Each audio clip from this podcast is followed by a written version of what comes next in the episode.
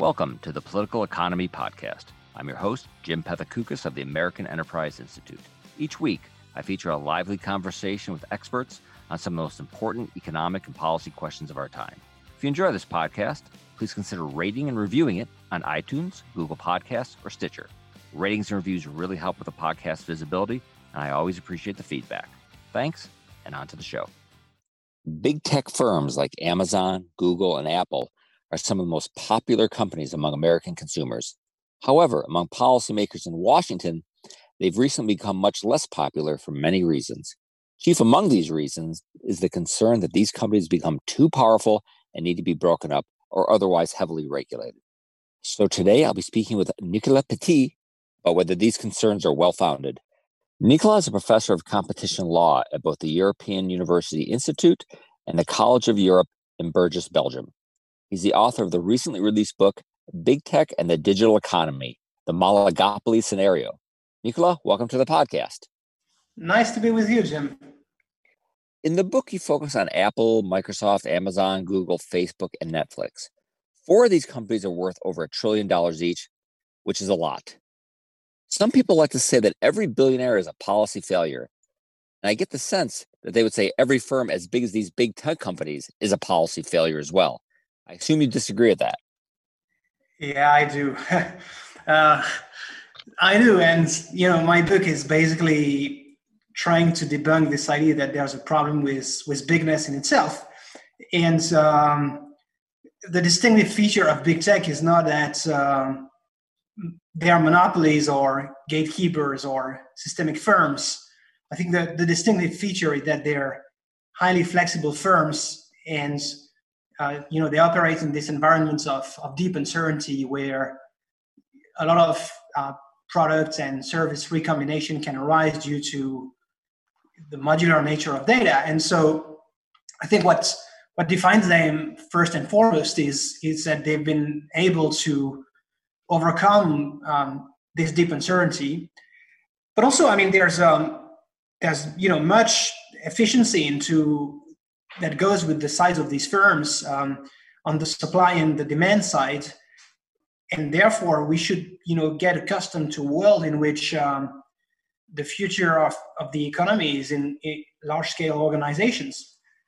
You know, none of these companies seems to me to operate in a in a risk safety critical area, and, and none of them seems to me to be too big to fail like a, like a bank. So, I mean, frankly, I, I don't really buy all that obsession with, with bigness. There might be problems, but they're not in, in the bigness. How do they get that big? I think some I think some people think that while these these these companies used to be young and scrappy, that a long time ago, Uh, that sort of entrepreneurial, innovative model that, that made them successful, that somehow they've abandoned that model.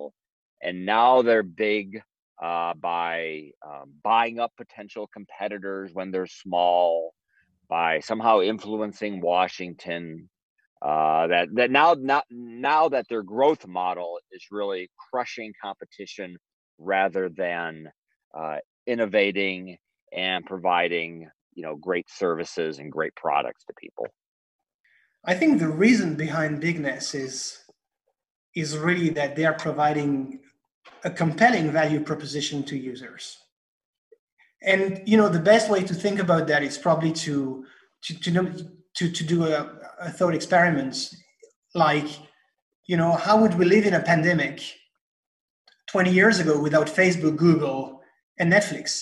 Um, A, would be unbearable. I mean, I myself live in Italy today, and my family is in France and Belgium, and it would be impossible to communicate with, with my relatives in the pandemic. And the efficiency that we enjoy by virtue of these network effects is, is the source of tremendous surplus.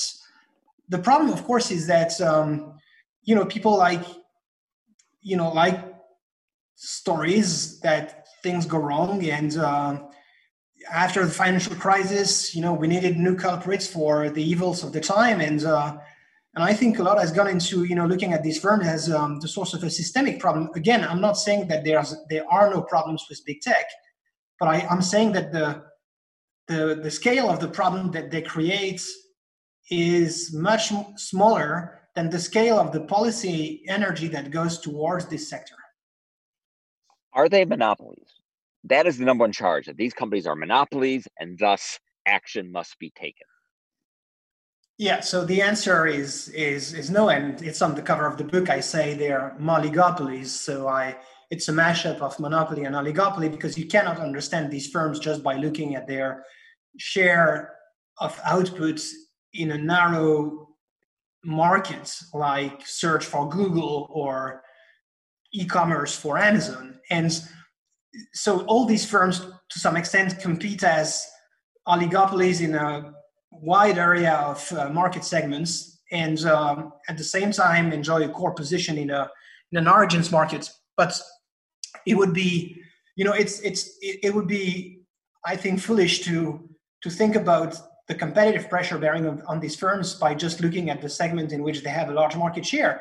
And um, you know, if you think about Google, I mean, Google, um, of course, is uh, very uh, dominant in, in search, uh, but at the same time competes with Apple for attention on mobile devices by placing its operating system Android, and, uh, and with Microsoft in software and productivity application like docs and spreadsheets and so on.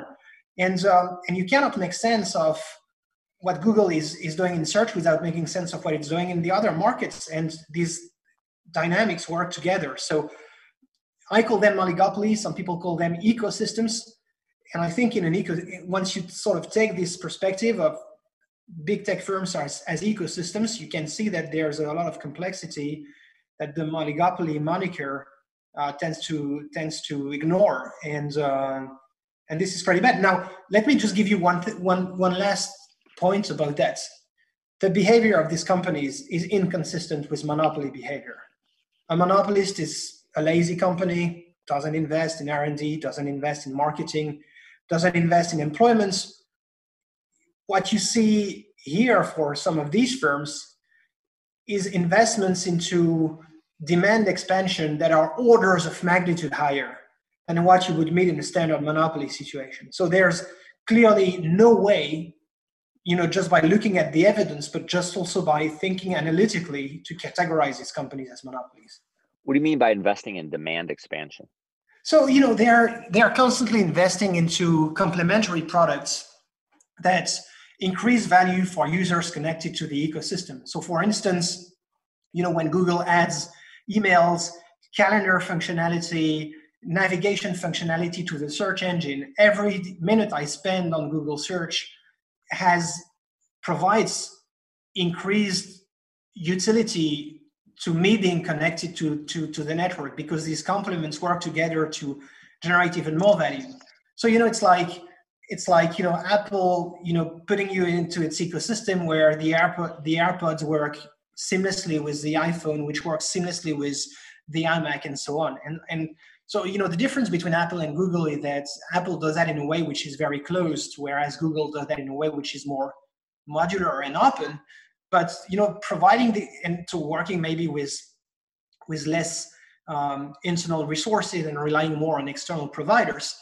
But I think what matters is that these ecosystems of complementary products uh, raise the utility to consumers. And, you know, what I'm saying also is that the set of ecosystem that we will be using as, as consumers is not, is not finite, and, um, And it might change. I mean, today we have one ecosystem for search, one ecosystem for um, I don't know, handset devices and e-commerce, but uh, there might be new ecosystems of applications which will which will rise, as we saw with with Zoom during the pandemic. Um, so you know, um, it's a very it's a very dynamic environment. Well, I, I think that's that's an interesting point, um, because the picture sort of big tech critics give is that this is not a dynamic environment. You have these big companies.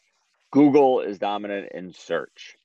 Amazon is dominant in e-commerce. Uh, Facebook is dominant. So, they, so there are these companies, they, ha- they have this business, they dominate this business, and sort of, unless government acts, we are done. These are sort of forever companies. who now are so powerful they cannot be challenged. Uh, no one would fund you if you if you tried to go create a company that would challenge Google and search. Uh, that's an example that's often given. Uh, and they're all sort of in their little silos that they dominate. And that's uh, ecosystem is the wrong word, because ecosystem su- suggests it's a kind of a living, breathing, organic dynamic. Uh, but rather, these are sort of uh, these are sort of dead markets or, or, or unchanging, stagnant markets dominated Uh, by these big companies, and that's kind of where we're at. So there's no sense that there's a dynamic, uh, evolving, uh, churning aspect.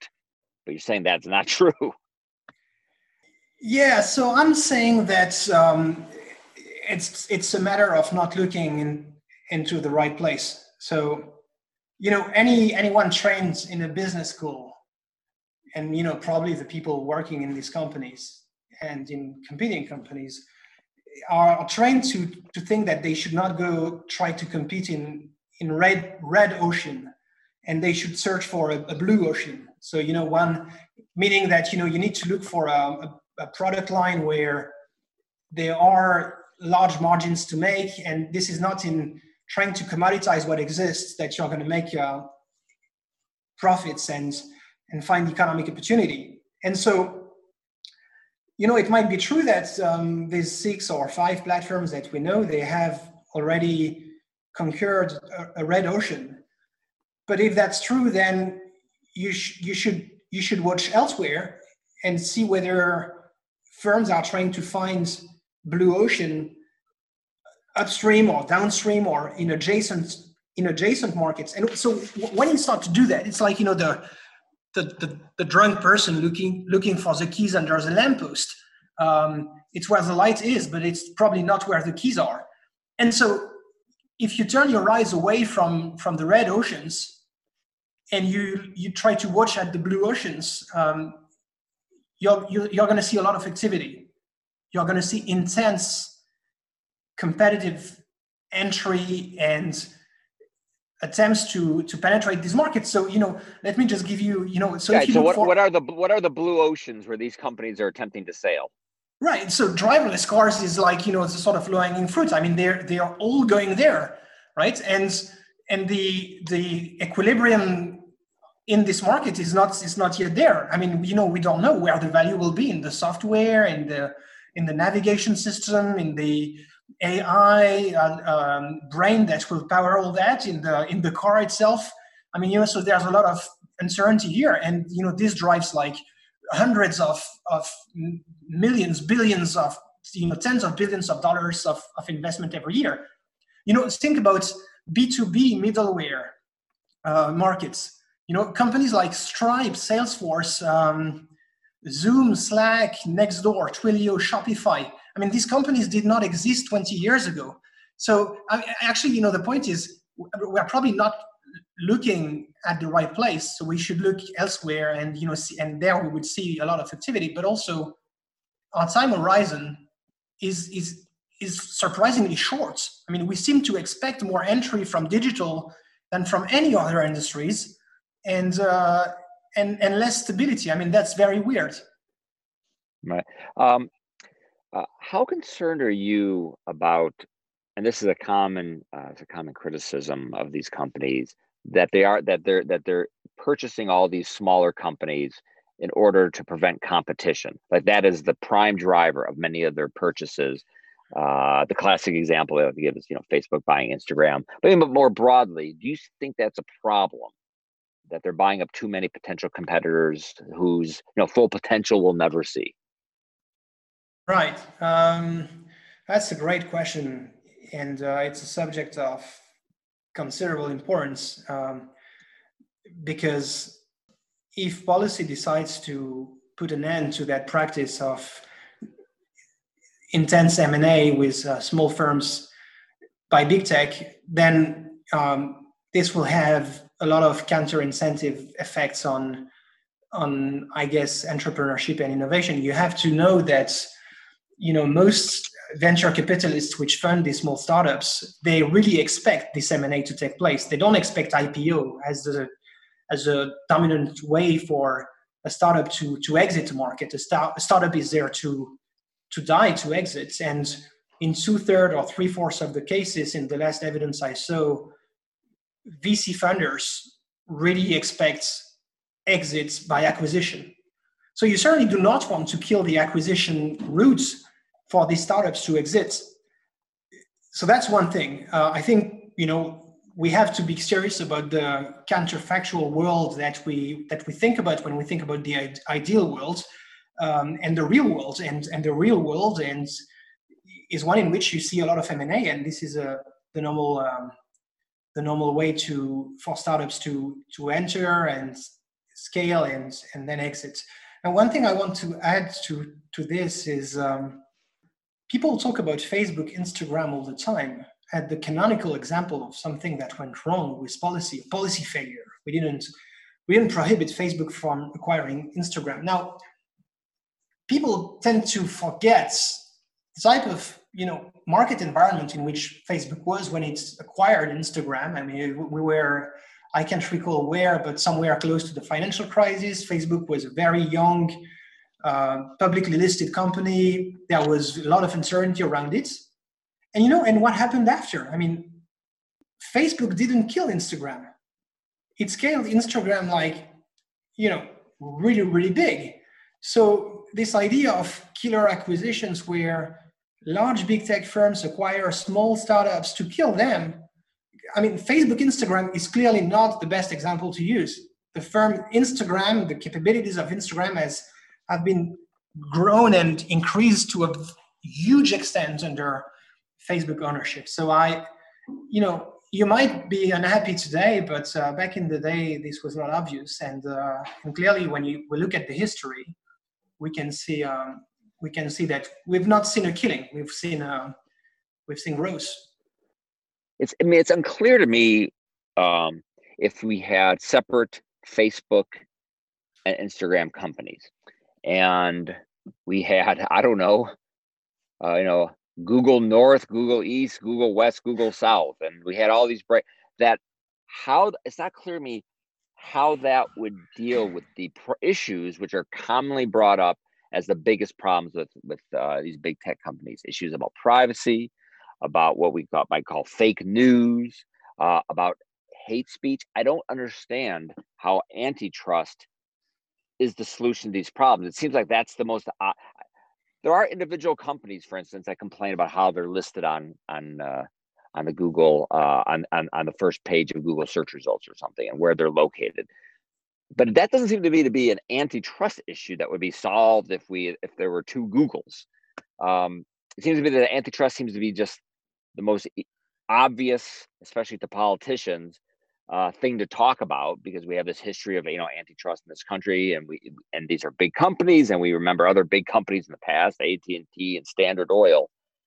But I don't really understand the relationship between the most common critiques of these companies and antitrust as the solution. I agree. I think there's, you know, there's there's two lines to that um, to that uh, argument that, uh, for breakups. Um, so one is one is I think. Emo- emotional to some extent. So some people are angry with these big companies, and they want to they want to do something about them. And a breakup. They want is to the mo- they want to break them. They don't want to break them up. See, they just want to. It's, it's almost there's a punitive aspect. Yeah, exactly, exactly. So that's exactly what I had in mind. I mean, it's this sort of vindictive, punitive, you know, way to show muscle and show that's, you know, who's the boss here, and and so, you know, we're going to break you. So that's, that's a sort of emotional way to act on a perceived uh, frustration about policy and, uh, you know, do something. So that's sort of emotional line of, of analysis. Uh, and then there's, of course, the sort of more analytical, you know, uh, idea, which is, okay, you know, when when you break up some, so when you break up companies in, in multiple segments or uh, subsidiaries or business units, then you're going to create competition by rivalry, right? And so rivalry will, will lead to better outcomes because competition is generally a good thing. And this idea ignores uh, uh, uh, two, two problems.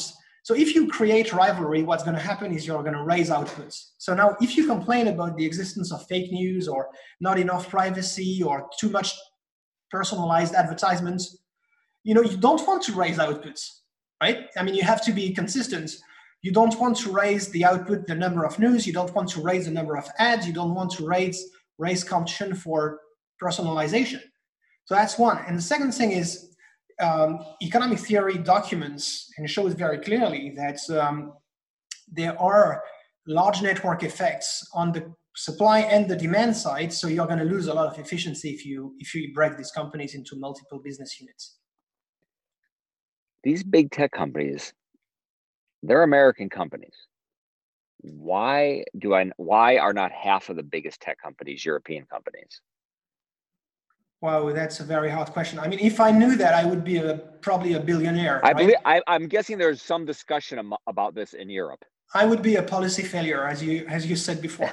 uh, but um, look, you know, um, I think Europe has um, a bunch of structural, cultural, and and economic problems that explain explain that. So the the cultural problem is that, you know, I think Europeans are generally more risk averse um, than American entrepreneurs. The structural problem is that we don't really have a single market, contrary to what um, you know people often say.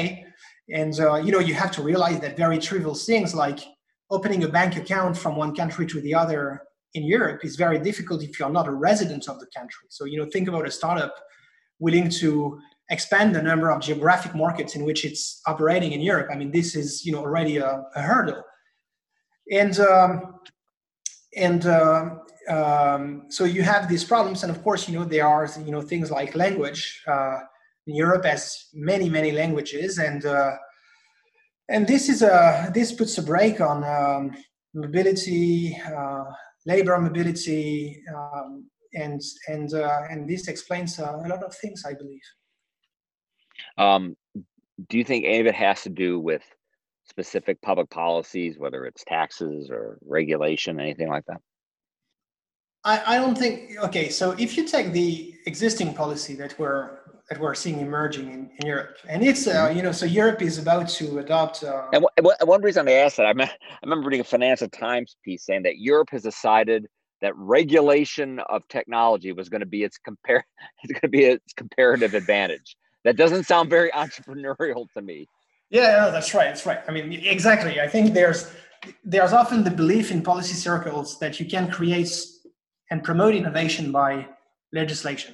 Okay, and uh, and you know, some people and uh, some people have referred to that uh, in the academia as um, as uh, the Brussels effect, um, and and you know, so the Brussels effect is about Brussels dictating norms and standards for the worldwide um, community, but um, there's also this idea in the in, in in the policy community that the Brussels effect is also, you know, trying to to create innovation by legislation. I I you know I prefer to call that the Brussels defect, um, because I don't think that's, you know, this is the way to this is the way to create um, innovation.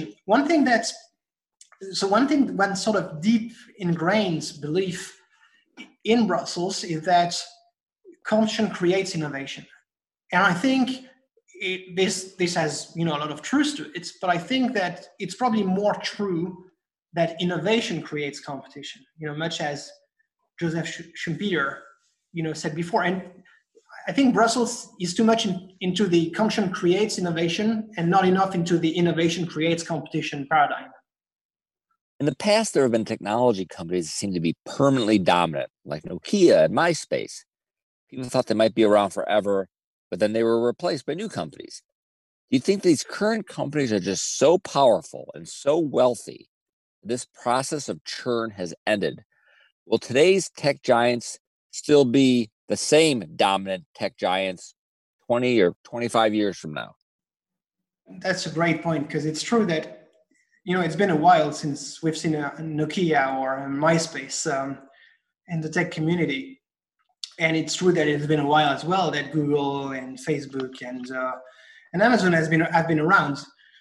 Now, you know, what I said before is maybe we're just not looking in the right place, uh, and there's a lot of indirect entry. The other thing is the the history of innovation suggests that often platforms or innovation arrives all at once. So there are, you know, windows in, in history in which most of the innovative deliveries uh, come at the same time, around the same time space, and you have to wait until the next window. So all that's pretty well documented, and um, and and um, and it's not a surprise. Now, I would nonetheless submit that um, there is a lot of indirect entry. These firms are also extremely flexible. I mean, a company like Google could have experienced a near-death a near-death predicament when um, when Apple created uh, the smartphone industry with the iPhone, and you know they were very clever to have the capabilities to scale Android. They had acquired Android a little while ago, and they invested a lot into that to stay on top of, of the business. And so you you cannot discount the dynamism that goes behind, you know, all these apparent monopoly positions. And, and so, you know, I, I hear people say, oh, you know, Facebook has been a monopoly for ten years. I'm like, you know, that's, that's an interesting question. But the, the more interesting question is, is Facebook today the same firm as it was ten years ago? And there's a reason to think these companies will not, they may be big and powerful, but they will not be exactly the same companies ten years ago. This is, it's, it's not a story of stagnation. Exactly. My guest today has been Nicolas Petit. Nicolas, thanks for coming on the podcast. Great to be with you, Jim.